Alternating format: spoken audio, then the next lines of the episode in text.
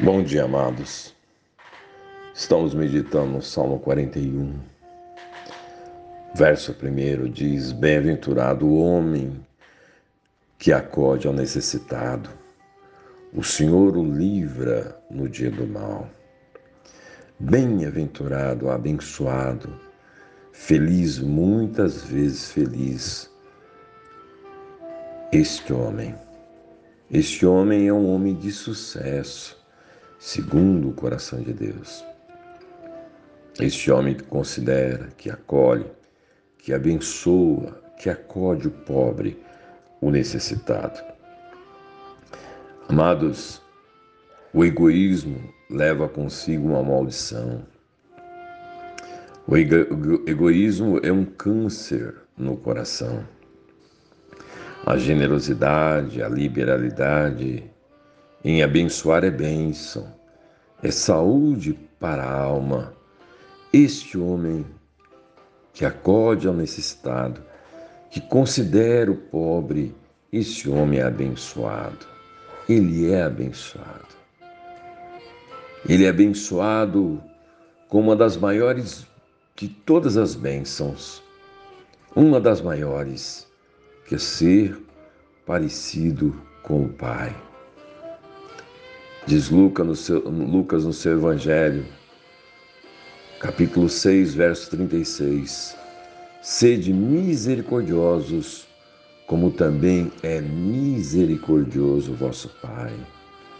Ó oh, amados, ser parecido com o Pai, o Pai misericordioso, assim somos abençoados com essa semelhança do Pai. Que coisa maravilhosa, que bênção! Uma das maiores, ser parecido com o Pai, ser parecido com o nosso Rei Jesus Cristo, o nosso Senhor, que era e é misericordioso. Somos abençoados quando consideramos os pobres, os necessitados, porque somos um instrumento útil de Deus para aliviar a dor, para trazer conforto, consolo a esse que está padecendo. Instrumento de Deus.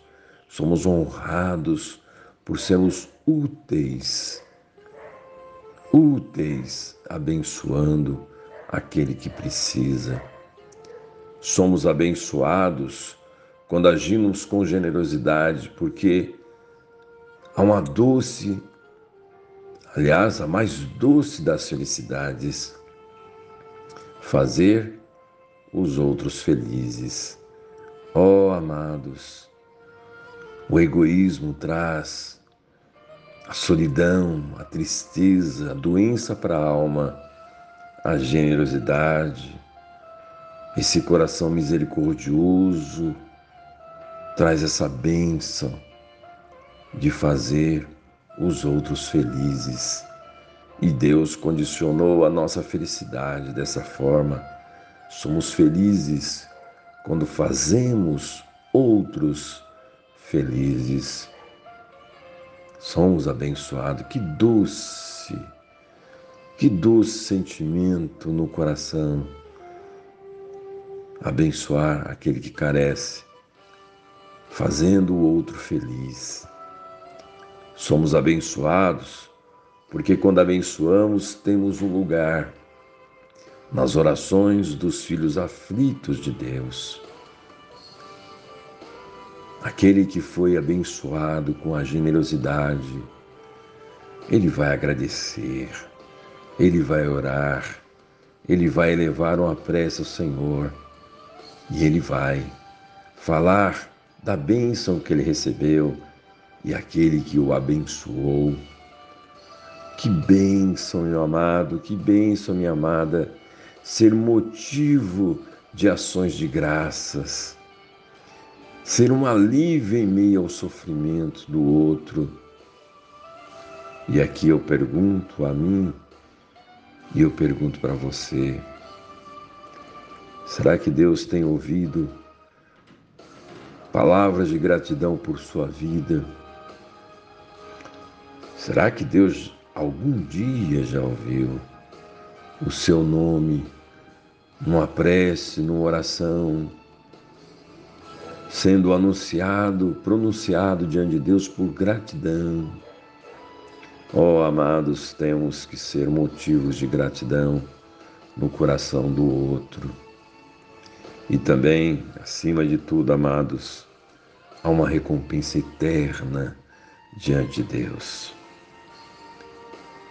Capítulo 25 de Mateus, a partir do verso 31, Jesus fala de uma parábola entremeadas, entremeada com, é, com fatos eternos.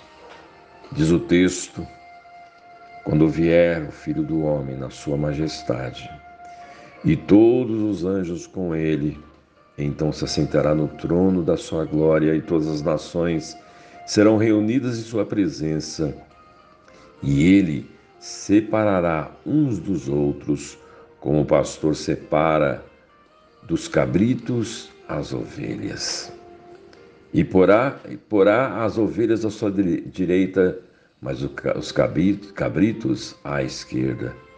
Então dirá o rei ao que estiver à sua direita: Vinde benditos de meu Pai, entrai na posse do reino que vos está preparado desde a fundação do mundo, porque tive fome e me deste comer, tive sede e me deste beber, era forasteiro e me hospedastes Estava nu e me vestistes, enfermo e me visitastes, preso e foste ver-me. Então perguntarão justos: Senhor, quando foi que te vimos com fome e te demos de comer, ou com sede te demos de beber? E quando te vimos forasteiro, te hospedamos, ou nu te vestimos? E quando te vimos enfermo ou preso te fomos visitar?